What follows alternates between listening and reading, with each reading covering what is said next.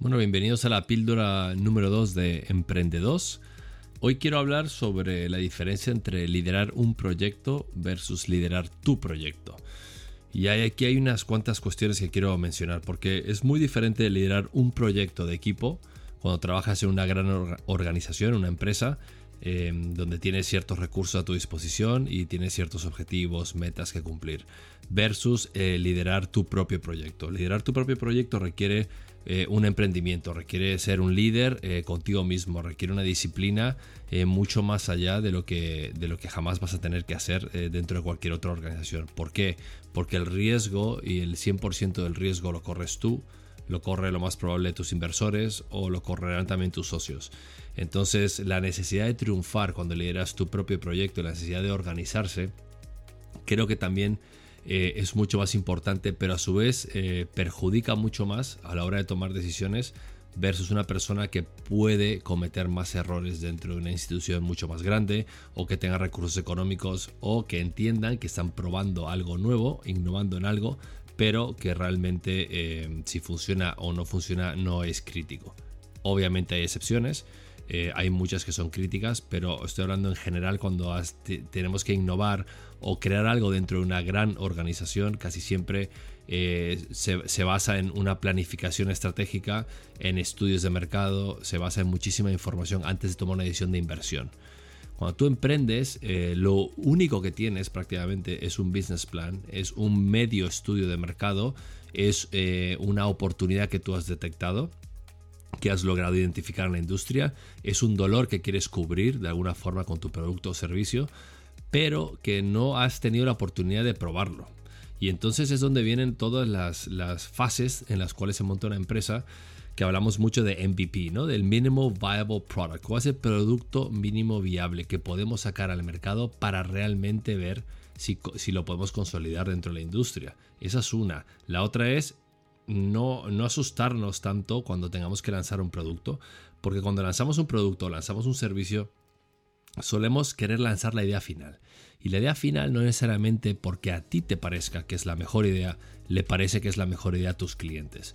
Entonces, eh, tener un, producto mínimo viable es crítico porque te va a dar el pulso del mercado, vas a poder llegar a entender cómo puedes llegar a liderar tu proyecto a raíz de las necesidades reales que puede que no hayas detectado al principio cuando has hecho tu estudio sobre ese mercado. Ahora, liderar una empresa es diferente. O liderar, eh, me refiero a liderar un equipo dentro de una empresa o liderar un proyecto dentro de una empresa, lo más probable es que requiera mucho más equipo. Un emprendedor es más un lobo solitario. Es cierto que necesita tener compañeros de viaje. Es cierto que emprender solo es muy complejo, pero en el fondo suelen ser una, dos, tres, cuatro personas a lo máximo que estén trabajando para, la consecución de una idea. En una gran empresa, lo más probable es que los equipos puedan ser tratados como una startup, equipos pequeños, pero sin el riesgo. Y me, y me explico. El riesgo es muy relativo a una empresa grande y puede que haya mucha gente ahora mismo que no esté de acuerdo conmigo. ¿Y por qué digo que es relativo? Es relativo porque las empresas tienen muchísimo más eh, recursos, las empresas llegan a un acuerdo dentro del negocio para probar, innovar, comprar, adquirir, hacer cualquier tipo eh, de, acción para que les lleve a otro nivel, a nivel de innovación. Y esos, esos procesos se asumen que pueden fracasar. Asumimos que realmente puedes llegar a liderarlo de una forma u otra ciertos equipos, pero pueden fracasar. ¿Qué es lo peor que puede pasar? Que pierdas el dinero y pierdas el tiempo pero obviamente hay una planificación previa donde has adjudicado ciertos recursos. Es como invertir en bolsa. Yo tengo que tener un buen portafolio. Porque en el fondo, si ves la historia de Amazon, Amazon está constantemente innovando, Google está constantemente innovando y saben que de los 100 productos, de los 100 equipos que están innovando, lo más probable es que 3, 4 o 5 sean los, eh, los productos que son exitosos que, que terminamos consumiendo nosotros como consumidores. Y eso se sabe porque han creado un portafolio de innovación, un portafolio de ideas. Cuando tú lideras tu proyecto, no te puedes dar ese lujo. No tienes la capacidad de infraestructura ni de, ni de, ni, de económicos para poder liderar un proyecto a esa magnitud. Son pasos de tortuga. Eh, son eh, pasito a pasito. Es ir innovando muy poco. Es ir sacando cosas. Es ir detectando las necesidades dentro de la industria es ir entendiendo y ser muy creativo con las herramientas que tienes. Una de las partes críticas es entiende bien qué herramientas tienes tú como profesional, porque son las más importantes. Esa caja que tienes tú dentro, ese toolbox, que son tus herramientas de las cuales puedes tú tirar, que sabes que eres muy bueno, es donde te tienes que enfocar. Y después tienes que buscar gente que te rodee, que sea mucho mejor que ti en otras áreas. Cuando lideras tú un proyecto de una empresa, esos equipos se forman. Hay un líder, pero es muy diferente lideras personas versus liderar una idea. Cuando tú lideras una idea, es muy difícil eh, a veces transmitir esa pasión que tienes por la idea y es complicado conseguir compañeros de viaje. No todo el mundo está de acuerdo. Y es donde entran los egos y donde entra la gente a gestionar, eh, bueno, pues yo creo que un poco eh, a su manera lo que quiere cada uno de la empresa. Pero tenemos que tener una misión muy clara, ¿no? Un proyecto dentro de una organización tiene una misión muy clara. Eh, tiene unos parámetros, tiene una línea de tiempo, tiene unos deliverables y tenemos que llegar a una consecución de objetivos en X tiempo. Si no se evalúa, se reestructura, se desarma ese, eh, departamento o se muta, eh, se fusiona o se crece y, sigue avanzando depende mucho de las necesidades, pero hay una planificación mucho más, digamos que más formal, ¿no? Por llamarlo de alguna forma.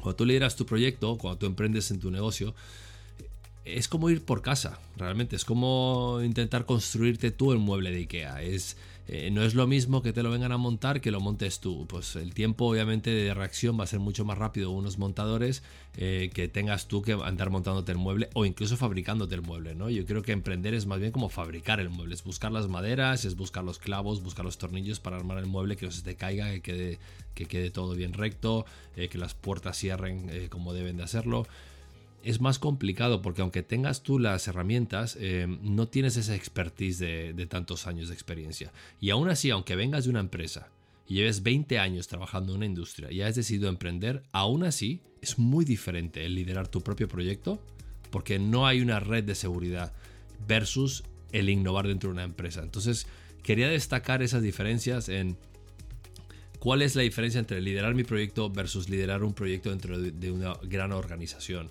Me preguntan mucho cuál es la diferencia entre emprender, porque yo digo que a veces los emprendedores también son altos directivos de empresas, porque también creo que se juega mucho cuando tienen que innovar o liderar un proyecto. Em, son personas que, tienen que tener las ideas muy claras, eh, tienen que tener el estudio muy claro. Es cierto que pueden partir con más ventaja. Es lo mismo que si tú em, eh, te pones a emprender y mañana tienes una ronda de inversión de 3 millones. Lo más probable es que con esos 3 millones, si eres astuto, te podrás rodear con mejores profesionales, podrás llegar a tu mercado objetivo mucho más rápido y podrás llegar a tus resultados. Para eso es una inyección de capital. Pero cuando no tienes la inyección de capital, cuando no tienes esos recursos, ese dinero disponible para ejercer, tienes que tirar con las herramientas que tienes. Y para tirar con las herramientas que tienes y ser altamente efectivo, lo que tienes que hacer es organizarte de una manera muy muy detallada. Tienes que saber exactamente en qué momento vas a lanzar qué cosa, tienes que probar y saber que si hay fallos son tan mínimos que no van a afectar la estructura de tu empresa. Esos pequeños fracasos de los que hablé en, la última píldora de resiliencia, esos pequeños fracasos que van a pasar, tienes que saber minimizarlos a tal punto que no afecte la estructura actual de tu negocio. Entonces, aunque quieras innovar, sacar tu proyecto adelante, tienes que ser muy cauto que uses las herramientas adecuadas que tienes a tu disposición, que lo más probable sean pocas, sean escasas y no sean tan robustas como cuando puedes liderar un proyecto con 40, 50 o 60 personas dentro de un equipo hay una grandísima diferencia. Todas tienen sus complejidades. Pero liderar tu proyecto versus liderar un proyecto va a definir mucho en el tipo de estructura en la que estás, el tipo de idea que tienes y el tipo de equipo y el tipo de recursos con los que puedes contar. Ahí os lo dejo eh, para cuando estéis planteando o bien emprender o bien hacer el salto inverso del emprendimiento que no, terminó de funcionar a, a volver a liderar proyectos dentro de grandes organizaciones tener en cuenta que tiene que haber un cambio de chip, aunque el objetivo sea el mismo, el objetivo sea obviamente tener una rentabilidad y sacar un proyecto adelante, eh, los recursos o las herramientas que dispones son un poco diferentes y eso hay que tenerlo en cuenta. Aquí os dejo el día de hoy, eh, nos vemos en la próxima píldora, el episodio 3. Muchísimas gracias.